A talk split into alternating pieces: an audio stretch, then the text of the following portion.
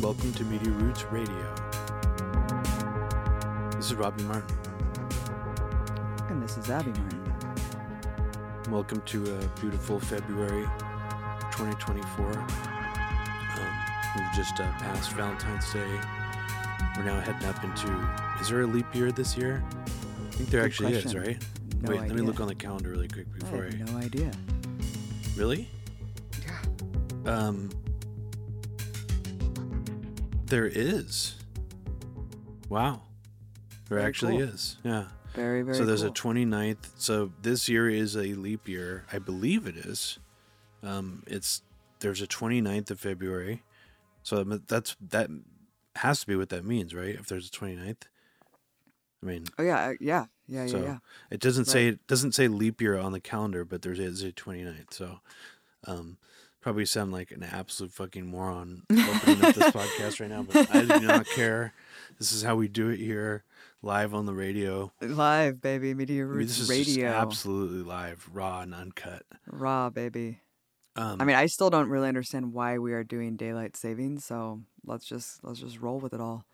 I agree with you. That's one of Cigar and Jetty's big uh, pushes, and, And, you also know what? I will unite with the right wing on that. Me too. I will. I think it was Andrew Yang's also. well, there you go. It I- was one of those guys, or Vivek Ramaswamy or something. You like know that. Broken clock. I mean, hey, um, so that is an issue that I will put all of my weight behind the right wing for.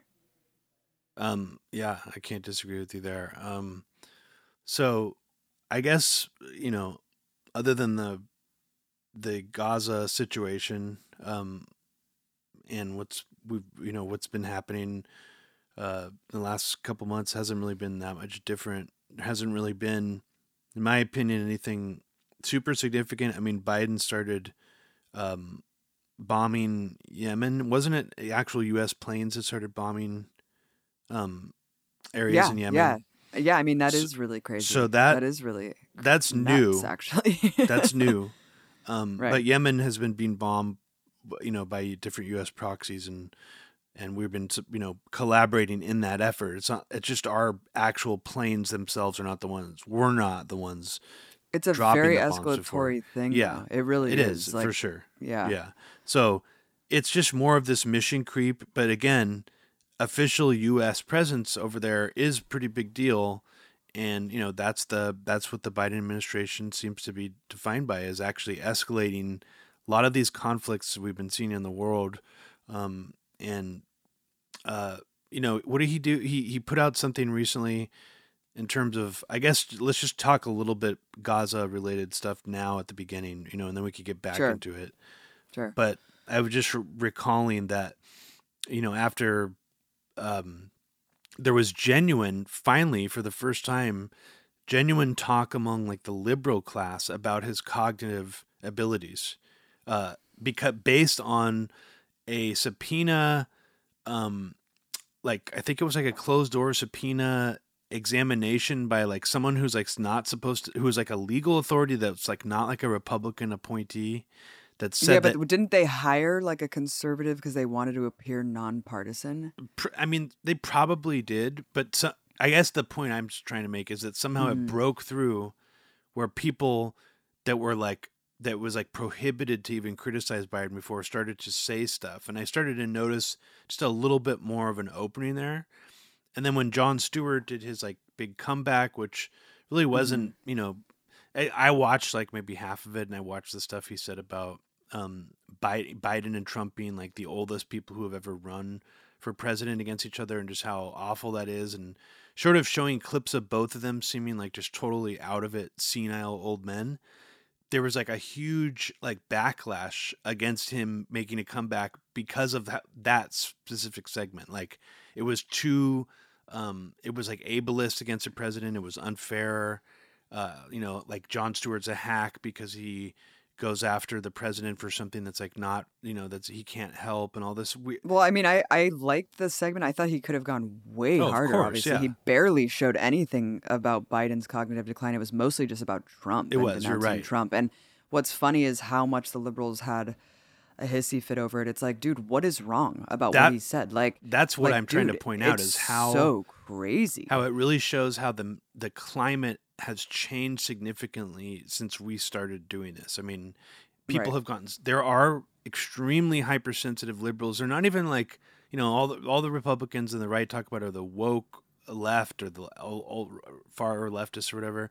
It's more these like hypersensitive, like generic, like liberal people who are like have have created like such an extreme um like rigid point of view where even if you say the slightest criticism about like Hillary Clinton, Biden, they like get mad at you. You know, it's like you can't do that or something. It's like what how did I don't I mean, yeah, so, think there used to be people around like that who were pretty hypersensitive and you know would kind of push back on you if you would level any criticism about a Democrat they like, but this is it's gotten so much worse. I mean, Biden is so bad on so many levels that I think that's what makes it so much more evident. Like that they're acting like, you know, they're defending him more than like some of these people were defending Obama at the Well, very beginning. Oh yeah, and what's funny is like Jon Stewart hit it on the head when he was just like the onus is on him to prove that he isn't co- like doesn't have cognitive decline, that he is capable of running the world's largest like military apparatus ever. Like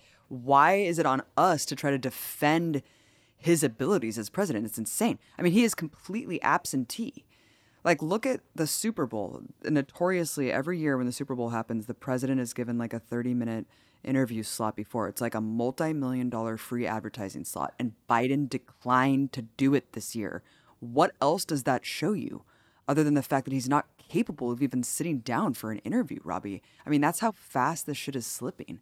I Like, mean, y- it's crazy. Yeah, like I used to think that like yeah, he definitely had cognitive decline on some level, but it like m- m- it must, he must still be pretty functional.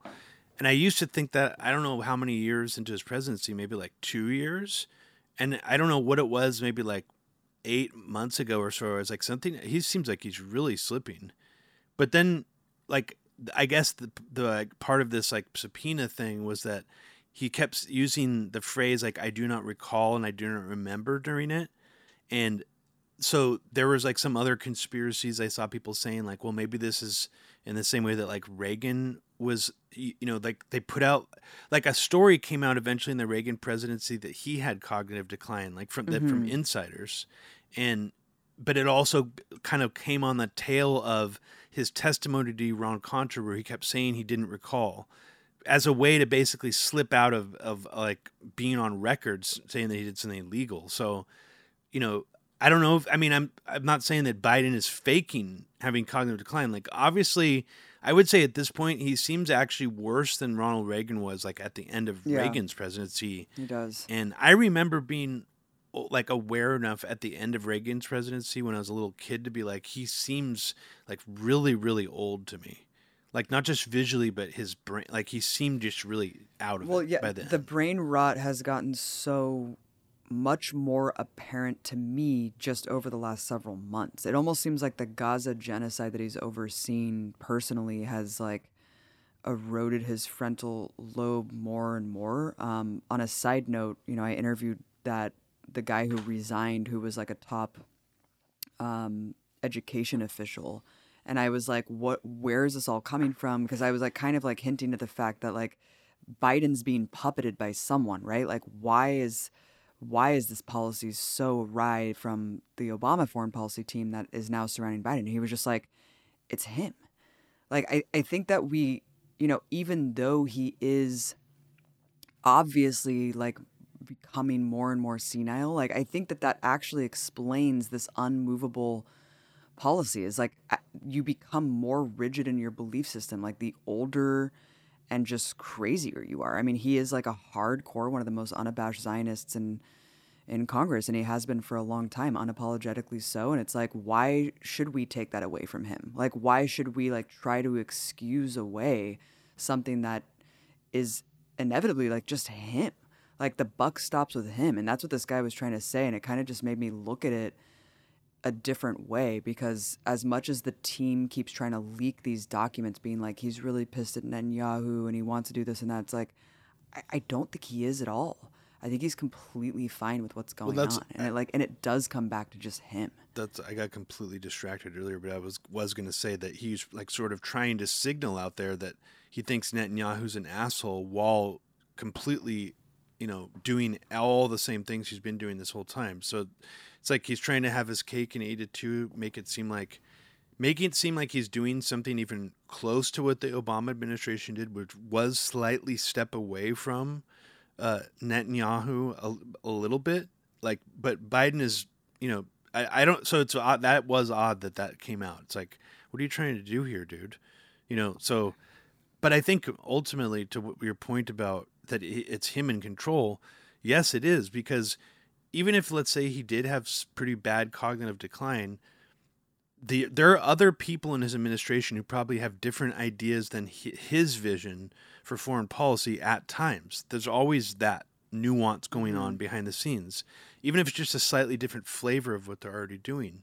So I think there's other people there who are probably not they're not going to let some like underling who's like you know the president's like not feeling well today like you can run everything through me. Like that would almost seem like an episode of like veep. People be like no i'm ta- like ta- let me talk Yeah. to the president. Like what do you mean? Yeah. like you're not the vice president. Like what do you who the fuck do you think you are? Like you're some staffer? So it, like ultimately this is kind of almost like you know not not I, I didn't even watch game of thrones but i mean like the old idea of like rotating like positions of power. It's like it really is as simple as the vice president is next in line and like you know let's say he is having severe cognitive decline. I guess that would mean that kamala could kind of step in as like an intermediary but even that would be like unofficial. It would still probably have heard like direct leaks about that already. Like cam like actually Yeah. you know what? Kamala is in charge. This came straight from like some fucking white house insider like so yes he has does seem to be really slipping but also he's still obviously in Yeah. So right, right, both are and true. and even Kamala, like, okay, so I I think what happened is like they picked this like guy who was a conservative to appear unbiased because they they were being accused of Biden taking home classified documents, similarly to Trump, and then.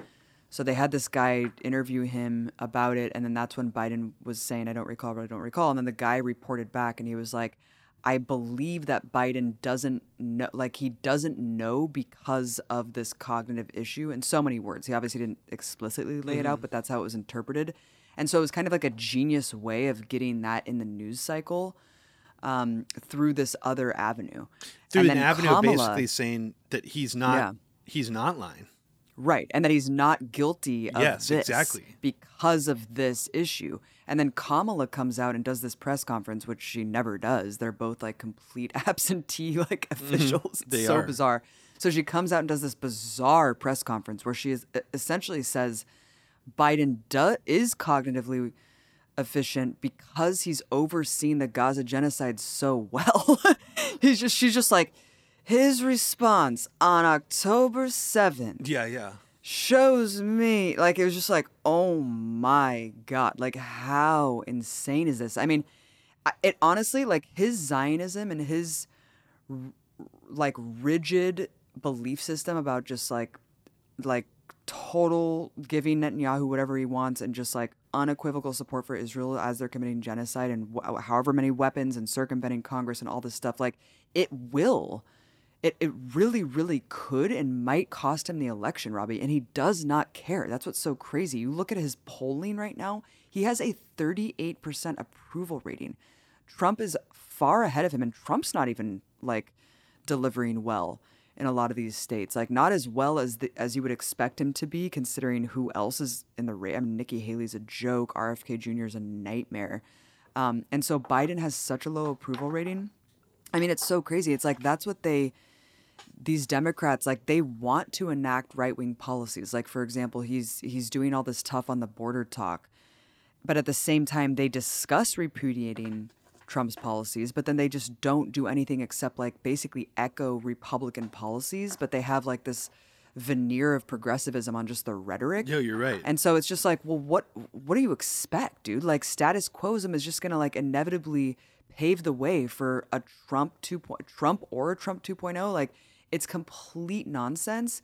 And when you look at Gen Z, Palestinian voters, Muslim voters, and just people like me, like there are so many people who are so repulsed by what's going on. Like, no one is going to vote for this monster. And it doesn't matter if Trump might be worse. It doesn't matter. And Biden was asked by some guy, I think it was like some like a mom or something. He was just like, what, like, what do you say to Muslim voters about like this policy in Gaza? And he was just like, Trump would deport you.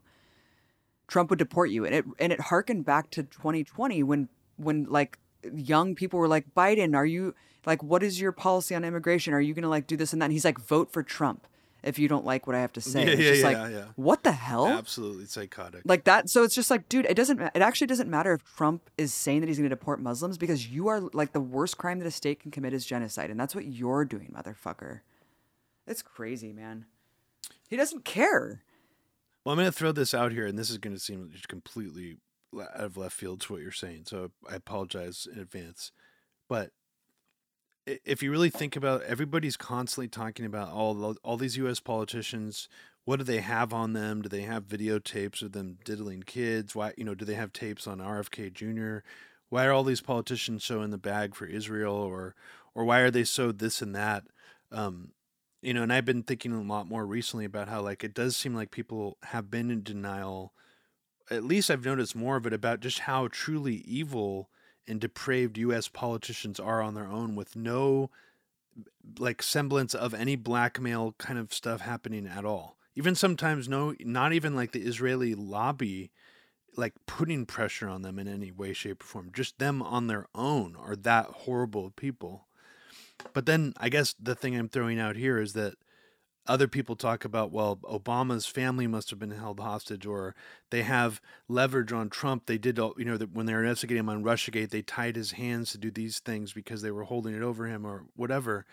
But in Biden's case, there is an interesting thing going on that like barely anybody talks about because it's like the liberal press doesn't want to mention the Hunter Biden laptop. The right wing mentions it, but mentions it in like too much of an overzealous and sort of just random slapdash way. But how come nobody talks about the possibility that his son might legitimately have like extremely compromising information about not just himself that could get Hunter in jail, but like his dad as well on that laptop, and how the people who have it are like Rudy Giuliani, Bannon, and they and how who knows the full like girth of everything that they actually have. So that's a really interesting thing. That's like, is that playing some role in the way Biden is doing any of his like presidential duties? I have no idea. I'm not saying that excuses any of his behavior. I'm just like throwing out that wild card that it is strange that that's just not more reference. It's like there is like a laptop of his son's super compromising shit, not just porn, like out there, and we like they haven't leaked it all. What are they holding? What are they still holding back? well i mean i'm know? sure that they're not I mean, yeah, it's a good point. Like, are they holding back the most salacious shit? I mean, I feel like at Probably this point they would have released You're the right. most salacious shit because they have nothing else. It's like, I mean, I, I, yeah, it's like given where we're at, I feel like they would have gone balls to the wall with whatever was on You're- there that could be the most compromising. But who knows? You're dude? right. You're right. Yeah, I think. I mean, look at look at like the the like these politicians. Like to your point, I mean, these people walking through the halls of Congress, being confronted um, relentlessly by like protesters, and the, and the shit that they're saying is mind numbing. It's just like you guys are actual monsters. Like that, like the guy from Tennessee who was just like, we should kill them all. Oh yeah, Like like the woman was just like, I'm seeing children torn to bits. Like on like what are you what are you gonna do about it? He's like, I think we should kill them all. And it's just like, oh, like what? Like you're talking about kids, yeah. They though. but and and they know they are too. That's Right. crazy. is These southern people have forgotten. I guess because the MAGA era tricked everybody into thinking that like you know the real salt of the earth, like right wing people who Mhm, got the southern accents. They're anti-war now. They don't want their tax money spent overseas. You know, blah blah. But it's like, did you hear like Kid Rock also on Joe Rogan show say that we should Yeah, kill forty thousand civilians for every hostage they don't return? Like just Yep. fucking kill him, dude. Fucking. He was like making like sound effects like a child. I mean, What did Joe say in response?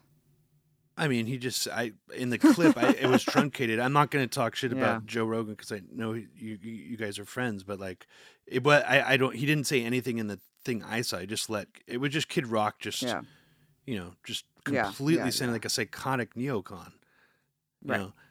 Right. But I mean, I don't know if you have anything more to say about this, the Democrats and this Biden admin in this regard now, because we we're going to talk about Gaza at the you know Yeah, in the yeah. I mean, I, this, I mean, but- it's just, it is just surreal. I mean, to Jon Stewart's monologue about like, I, I guess it didn't dawn on me until I watched that that the record-breaking, like age, or I mean, old age, happened in 2020 for both of them.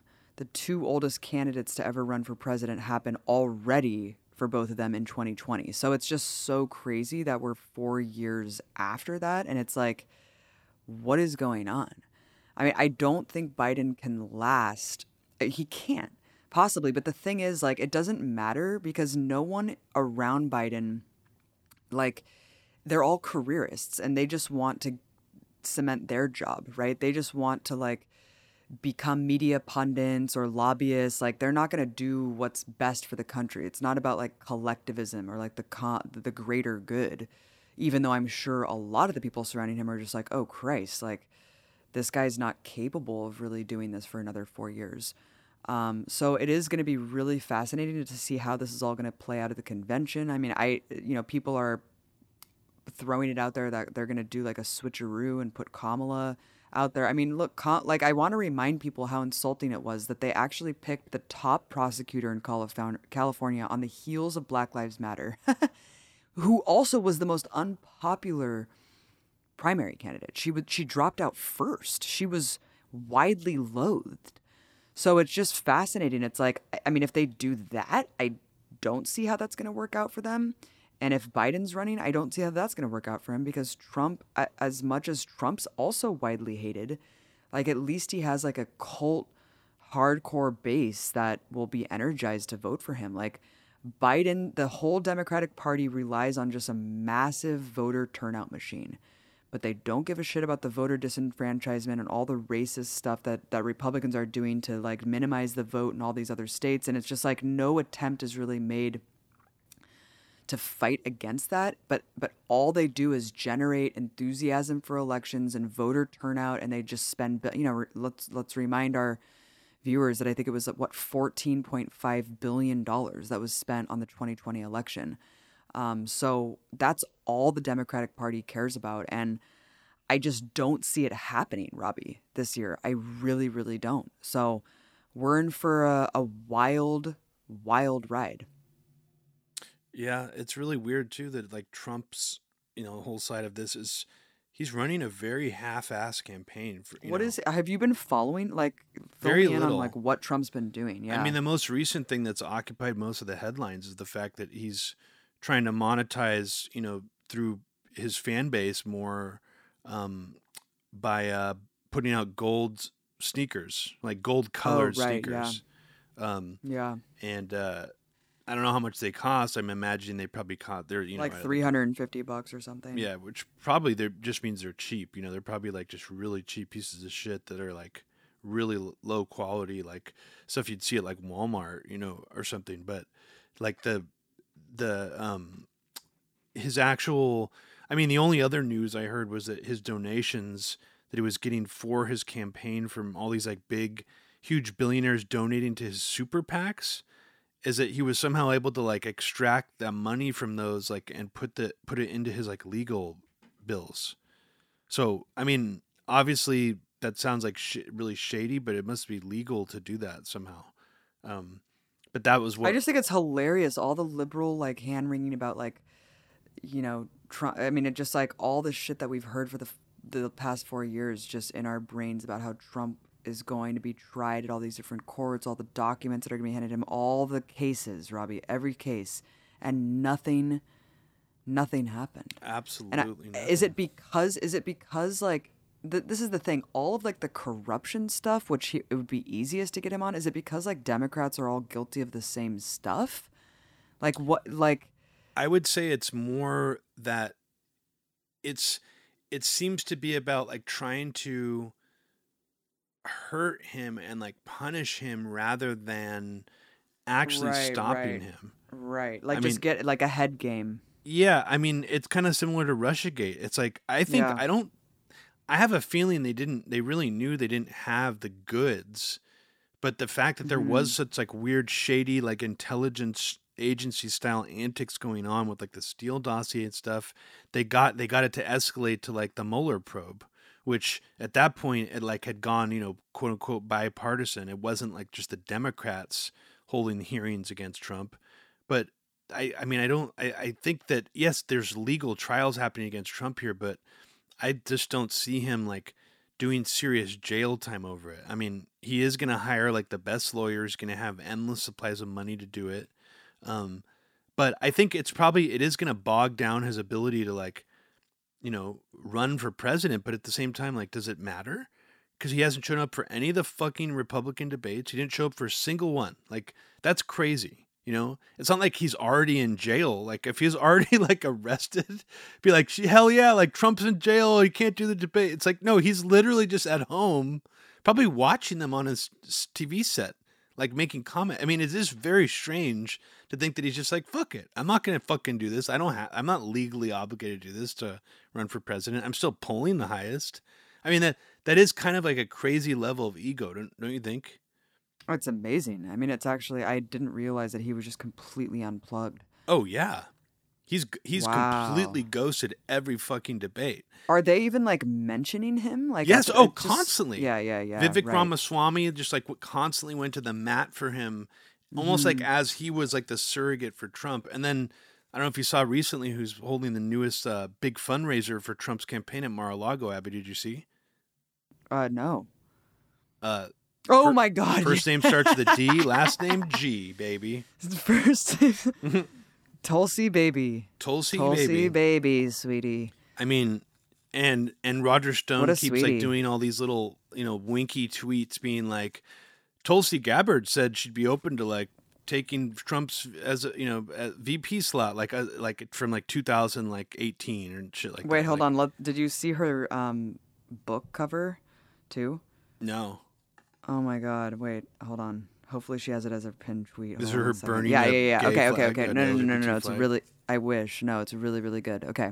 So you know how books you get endorsements for people about the book, like quotes Yeah. Mm-hmm. that you put on the front cover. Yeah. Okay, so her her book for the love of country um, subtitle leave the democratic party behind the quote on the top robbie is just a generic quote from joe rogan about her not about the book it says quote tulsi is one of the most rock solid honorable people i've ever met end quote joe rogan going on, dude. that's on the front cover of the book That is so fucking crazy. i've never seen anyone do that before I mean, she's she's milk. She she understands like where her entire thing comes from. It comes from this weird.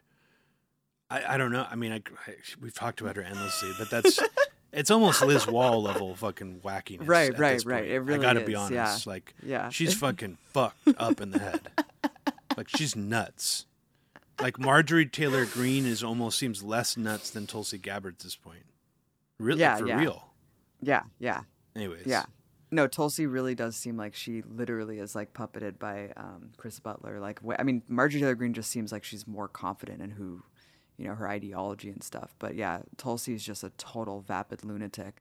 Um, so Robbie, talk about. I mean, speaking of Tulsi, talk about Tucker because another big thing that happened in the last month was Tucker Carlson doing the first like Western journalist interview with President Vladimir Putin, baby.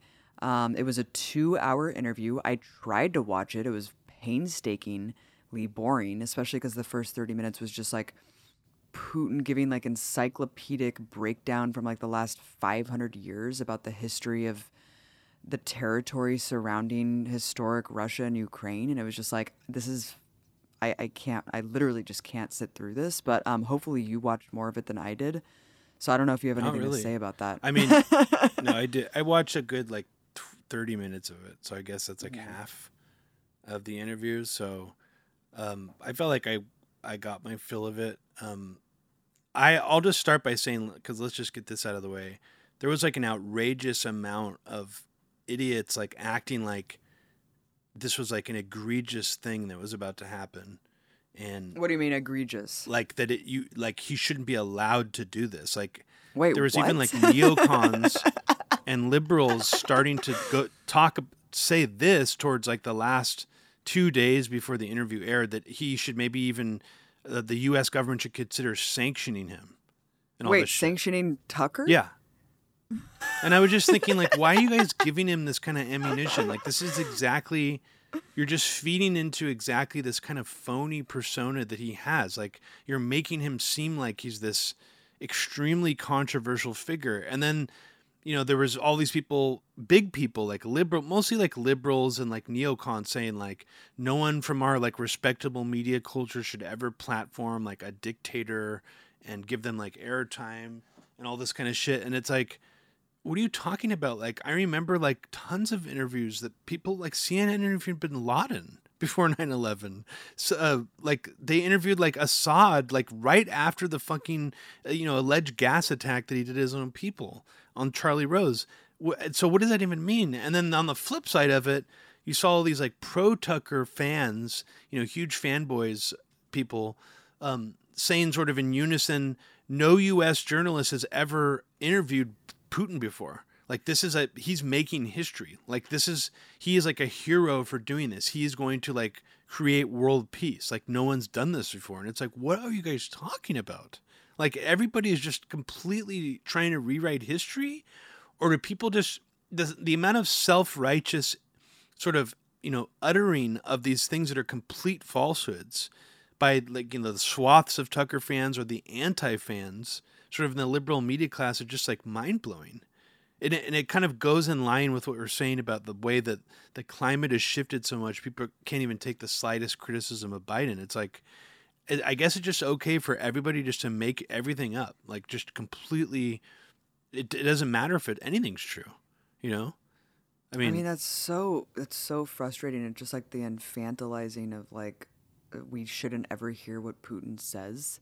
yeah, and it's You know, like w- like okay look he wrote an editorial that i think even you and me were like pretty impressed by maybe like i think he wrote it in like 2016 or 15 it was like right before i think the ukraine euromaidan stuff happened. And it was basically saying like the us needs to like regulate its like foreign policy. It was like seemed like a very well reasoned mm-hmm. but also like surprisingly antagonistic editorial that the new york times fucking ran in their fucking paper. Like right. They ran an editorial from Vladimir Putin that was like talking shit about the Obama, like directly, and our U.S. U.S. foreign policy like agenda.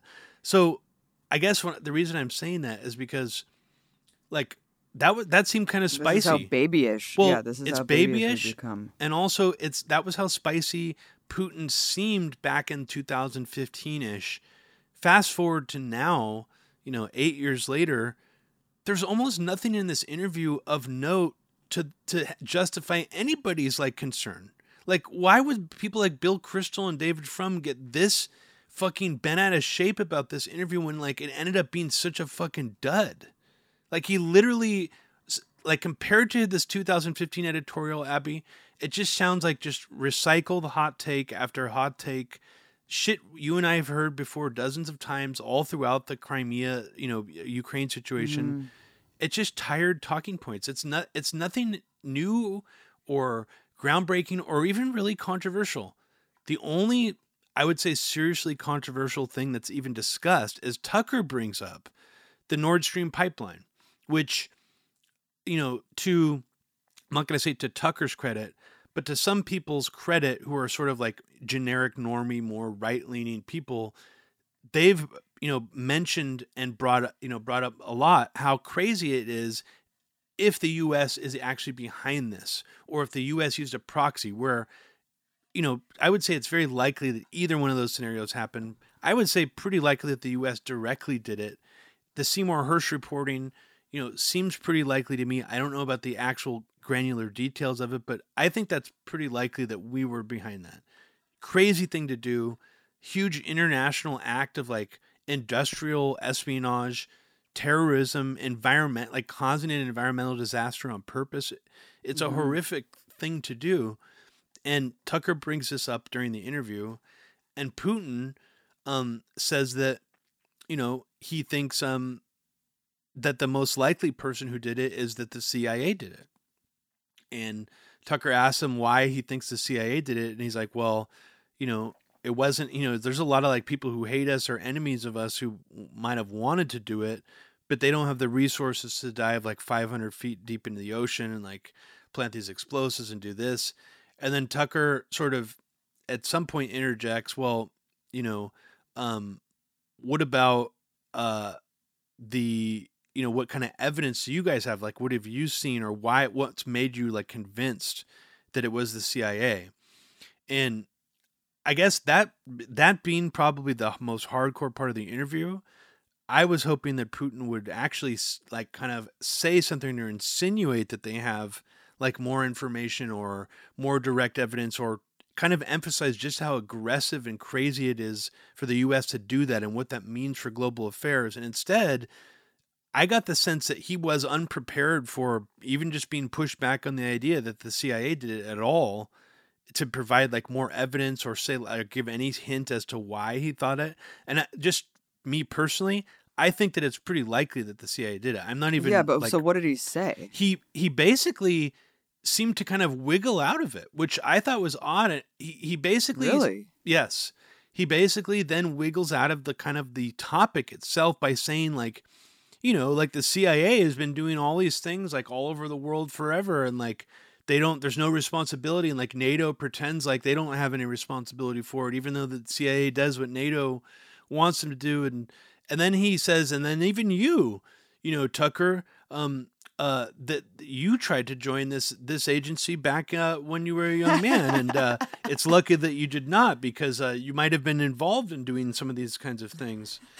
And Tucker kind of like seemed like, I, I think at that point Tucker probably didn't want to go into that topic, and Putin also seemed like he didn't want to go any deeper into that topic about the Nord Stream pipeline either. So I guess the overall takeaway for me during that whole section was it's interesting that you know for Putin he's not he's sounding so not aggressive or Mm-hmm. saying to me things that really emphasize the the what consequences that means for like global affairs. Yeah, you would think that he would be right out of the gate. Like this is the first opportunity to speak to like a Western audience about this huge international crime. Exactly. and like environmental sabotage that was really extreme. I mean, one of the biggest acts of terrorism ever by the CIA, if you really, really wrap your mind around it.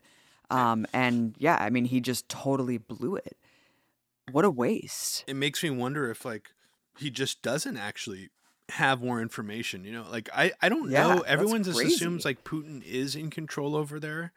And I think he he has been a lot of the time, but at the same time I do wonder if someone in power that long on a day-to-day basis like how much of it is is he really just not in fully in the loop just because he's just Yeah, but wouldn't checked you out, at least want to know? Like, wouldn't Of you course, like read. Seymour Hersh's report? Well, It's like, exactly. don't you even? That's like, why I'm saying like, it's odd how toothless he is. And then I guess the other part that bothered me about it was there was like no discussion at all. Not that Tucker's going to bring it up, but like Putin didn't even mention like anything about Gaza. You know, it was the entire subject of Israel was completely like omitted from the discussion. Um, because Tucker doesn't care. no, Tucker, of course, know. doesn't care. So it's mostly, I would say, for the most part, what Bill Kristol and Frum and all these like liberal pundits were like outraged and incensed about ended up being Putin briefly talking about the Nord Stream pipeline and then kind of backing out of the topic after he realized it was getting like too specific, and then also just like can talking points on Ukraine and Russia's position on it. Like that's Which is like we know all of that. already. It's Exactly. like yeah, great. exactly one really funny thing that came out of it um, margarita simonyan the editor-in-chief of rt my former news network russia today who's become just a completely cartoonish propaganda network in the wake of trump's election um, you know at the time that i was working there i was able to cover lgbtq issues like progressive issues all the time because it was just about exploiting the divisions in american society and the lack of like corporate media reporting on on real social movements. But but now um, it just echoes this kind of weird social conservatism to the point where even Margarita Simonyan, who's like very close with Putin actually, lamented in a series of social media posts um, about the interview that Putin really missed a huge opportunity to explore Russia's views on like woke wokeism, essentially. She wrote, um, quote, it's a shame Tucker didn't bring up the conversation about conservative values. This is his strong point, and the chief's first and foremost, of course. The chief obviously referenced to Putin. She said, quote, this is the only thing on which Russia can and should now build an, an ideology externally, she added just as the Soviet Union once built it on the ideas of social equality. She literally is saying, just as the Soviet Union built its ideology on social equality, this new Russia should build should build its ideology on the idea of social conservatism. And then she elaborates further to say, Darkness in the West is waiting for someone to lead this agenda, waiting for a country that would become a safe haven for people who are not ready to send their children to be raised by LGBT and other woke religions. We are such a country. We must trumpet this. I mean, that's she's just fascinating. a fucking moron reactionary. It is fascinating, and it's just sad to think that that's like, like, is that really, you know, I, I, I don't know. I mean, it seems it, it I, I don't even know what to make of it, other than I guess the the good thing is is like Putin doesn't seem to talk about those things. Like he seems like savvy enough to not talk about that during like Western interviews, even when it's come up. Like even when the gay propaganda law was like a, like asked about by like Western journalists, he still would say things that were like very very savvy and like coached to not Mhm, make mhm. himself sound, that. to not sound homophobic, which was Right. a, t- a tall order because the law is basically prohibiting certain forms of like gay speech. You know, it's like about this idea of like grooming that having, you know, gay propaganda. The whole like concept of it is obviously a homophobic law, but the but he was able to like wiggle, you know. So he's he's a savvy talker in that regard. So it is funny that she'd be complaining about that because I don't even think he's never really done that before, to my knowledge, like leaned into that. So it's odd. that it's, It's like- hilariously stupid. It is. I mean, um, but what's funny too is like you know pussy riots out there uh, protesting. It's like I, and then CNN and MSNBC are just covering like a protest. It's just so hilarious. It's like okay, so it's it's wrong, and RT should be shut down for what it does to highlight unrest in the United States. But CNN just goes and covers this small protest about Navalny being killed, and then you had Tucker kind of Oh, having yeah. this mea culpa RIP. moment where he was like, yeah, like, like, yeah. I mean, it was just embarrassing for him because he goes over there and then, like, literally days later, Navalny is quote unquote dies or whatever in the hospital, and then, and then he has to make some big statement being like, "This is barbaric." Like, I mean, it was just embarrassing. Oh, Tucker did that? Um, yes, oh, that's so funny. yeah, I didn't. I know. That's that's really interesting because tip like the Navalny thing. It's like we we know from like following this stuff as closely as we do that he's been like propped up by the West. That he was up to some like really shady shit. That it like Well, got like, really yeah, praising like neo Nazis. it got like really wacky with him. So for Tucker to like fall for that is in- interesting. It's like it does to me just show his lack of experience with this and how it is like it's like with this rebranding campaign he's been trying to do for the last several years like he hasn't really caught up with the the full facts of the situation. He's a good talker. He sounds like he knows what he's talking about a lot of the time, but I think underneath the surface he really doesn't have much knowledge, like foundational knowledge. Probably ask him about the Magnitsky Act or things like that. He probably would just be stumped. He'd be like, you know, that sounds familiar. I remember covering that, but you know, I don't really know. Like, tell me, mm-hmm. remind me, like what that has to do with like Russia's, you know. So there's like basic things for a guy who does this for a living that he just does not seem to reference as touchstones. It's always just like a talk, the talking point of the day, the flavor of the week that he pushes. Um, there's not much substance beneath it. You know, even if you, even if you're these people who appreciate that he's like, you know, going against the Ukraine war or whatever, you know, you think about his like anti-war prowess. But I think what really spoke to his level of like um, living in a bubble, basically, you know, kind of tying in with what I just said, that it just doesn't seem like he goes very deep below the surface with any of the stuff he's talking about, even if the stuff sound at times is controversial. He posts like selfie videos of him shopping in a Russian grocery store. Did you see these, Abby? Mm-mm. Okay, so one of them was particularly funny. It was him um, shopping and, and talking, just being amazed at how low priced everything was, and you know, complaining about the inflation in the U.S. And then also being like, and isn't this novel? Like here in Russia, the reason why like uh, you know you don't see like homeless people with shopping carts everywhere is because evidently they came up with a solution that we haven't thought of and look, they have these security mechanisms that stop the shopping cart from like leaving the store if it's like if someone like tries to like bring it out of the store. And it's like, what the fuck has he not like it like the fact that he filmed that and posted that made me think that he may not ha- have even been grocery shopping the last like 40 years. Like that he has like like Yeah, he, just has like a hires help. Does it. yeah. Like Right. it's it was fucking crazy to watch. It's like what is this person doing?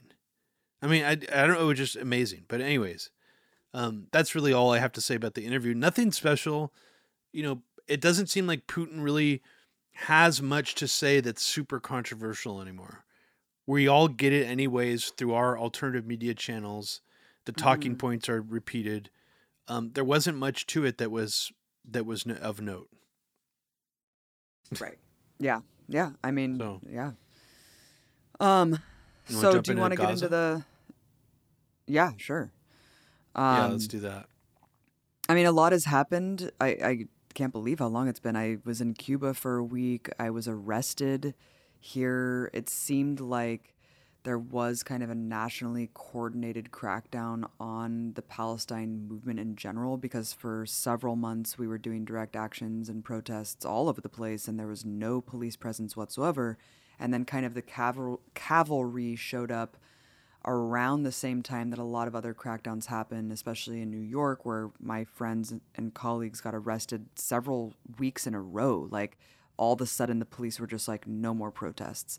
Um, and so one day, a month ago, I was with 17 other Jewish activists and allies, and we were just you know, right in front of one of the federal buildings, and then like uh, like thirty cops showed up and just arrested everyone. And um, tomorrow, actually, I have my court date, and we're pleading no contest. And it just seems like they're not going to tolerate it anymore. I mean, I was wondering when that was going to happen. It it seemed pretty crazy that no police were around at all, and I think that they're finally like, you know, just like Occupy. Like there is some sort of like nationally coordinated thing. I mean, what else are they going to do with these fusion centers, right? I'm sure that they're still activated.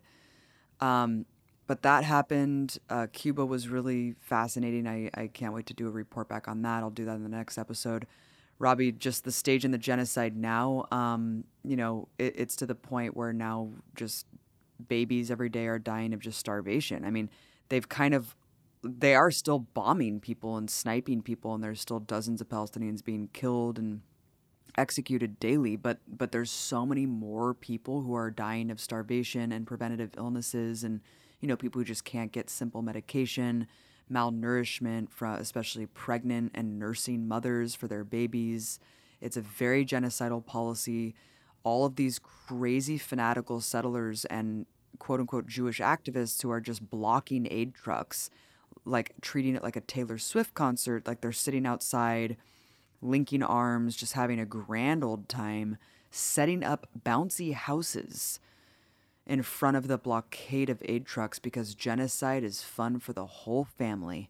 Um, there's just unending depravity being filmed by Israeli soldiers. Like, I think I mentioned to you when we talked the other day, like literally filming themselves just like destroying i mean even in the west bank it's like not even in gaza they're just like like hammering the shit out of just random businesses while blasting edm music Oh yeah, Um, I saw that. Yeah, it's really strange yeah. There's a bunch. They Of, you were saying how many music. TikTok videos there are of like it's become like a trend to release like TikTok videos, like doing things that wouldn't be funny even if they weren't the content they were showing, but like playing like music and doing little fast motion dances to them, like stealing shit from like like Palestinian people's kitchens, destroying their homes, Well, I saw a video recently of like someone destroying a church, and like the, so. I guess all those things are they're turning into like viral comedy uh, videos for certain Israelis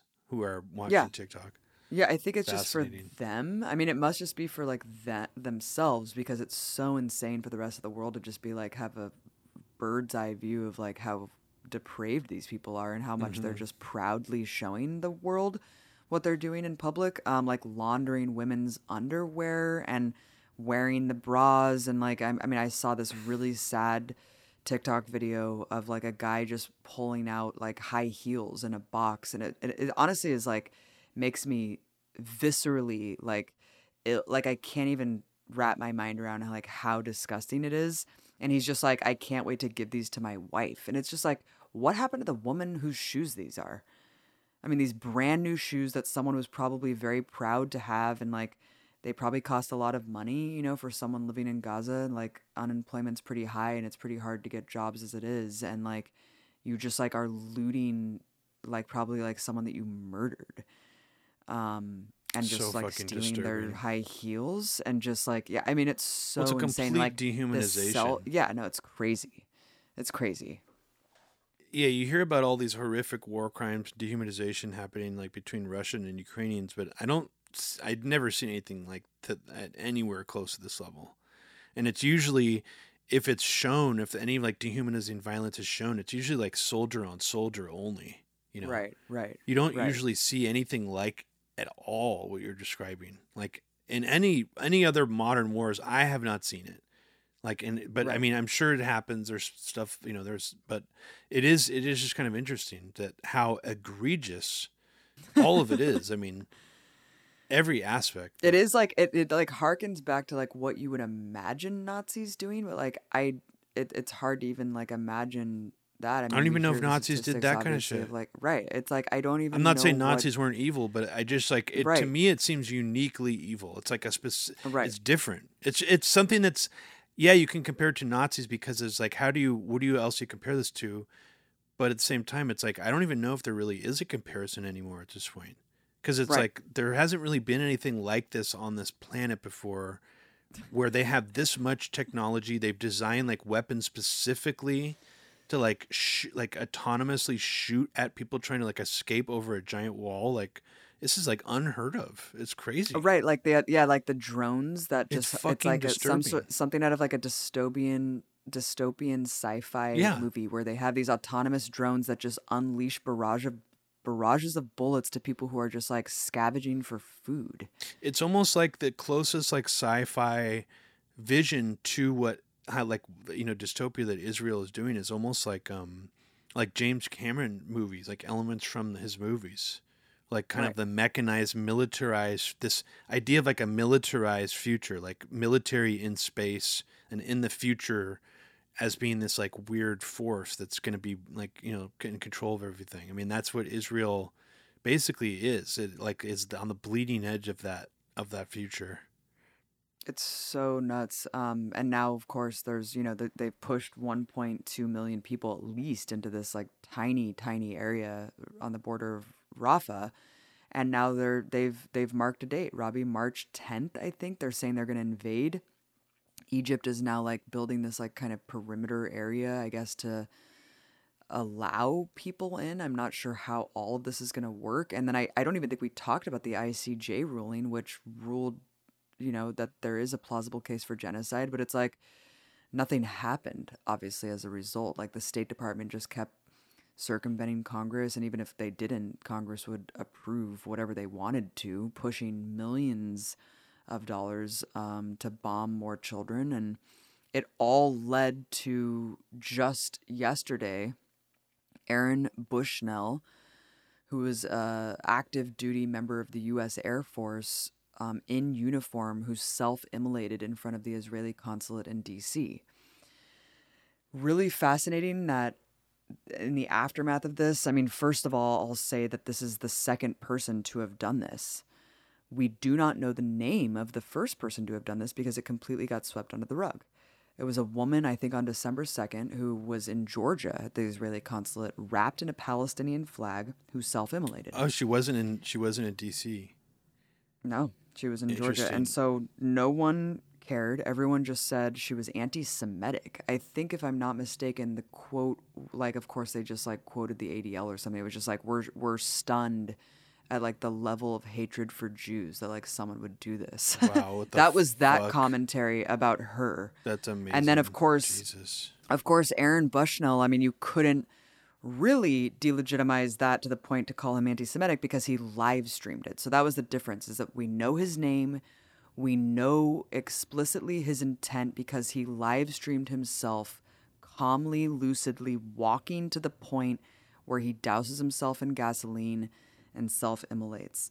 And what he said was I am about to engage in an extreme act of protest, but compared to what people have been experiencing in Palestine at the hands of their colonizers, it is not extreme at all. This is what our ruling class has decided would be normal. Um, look, people are trying to paint this guy as mentally ill. I think that he sacrificed himself for the ultimate political messaging. I mean, did we call the Tunisian street vendor who sparked the Arab Spring a mentally ill person who needed to be locked in an asylum? No.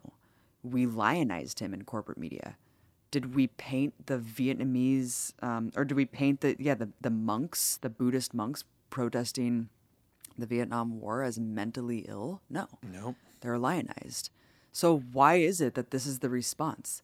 Why is it that we are not understanding the gravity of what this guy did?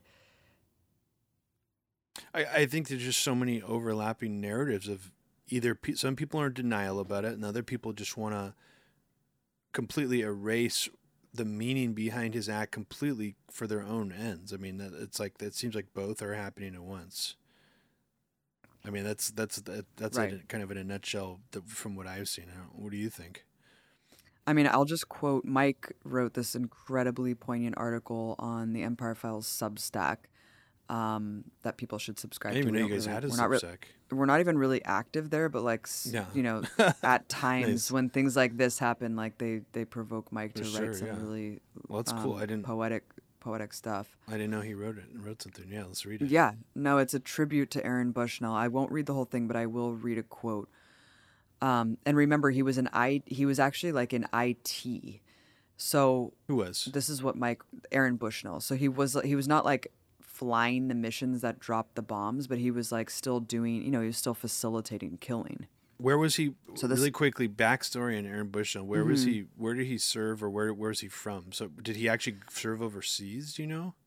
It's a really good question. What I do know is that he was very active in social movements in the last year. He was he was out in the streets doing a lot of like mutual aid work. Like he he considered himself progressive, if not a socialist. Like he was he was definitely out there in this in the movement.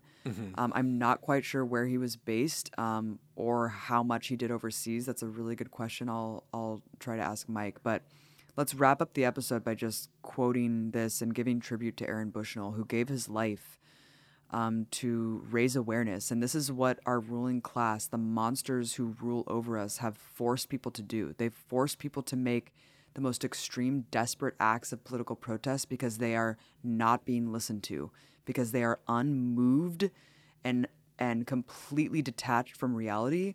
It doesn't matter if we have massive protests, if we're heckling these motherfuckers at every social event, if we're following down the, them down the halls of Congress, they do not care because they're genocidal maniacs. And so this is what people are forced to do. This is what Mike wrote.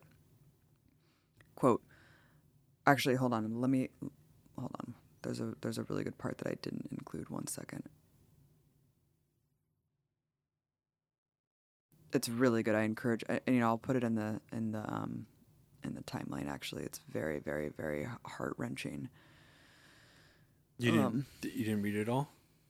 No, no, no. I did read it all, but hold on. I'm trying to find Oh. this one part that I didn't include in here. Okay.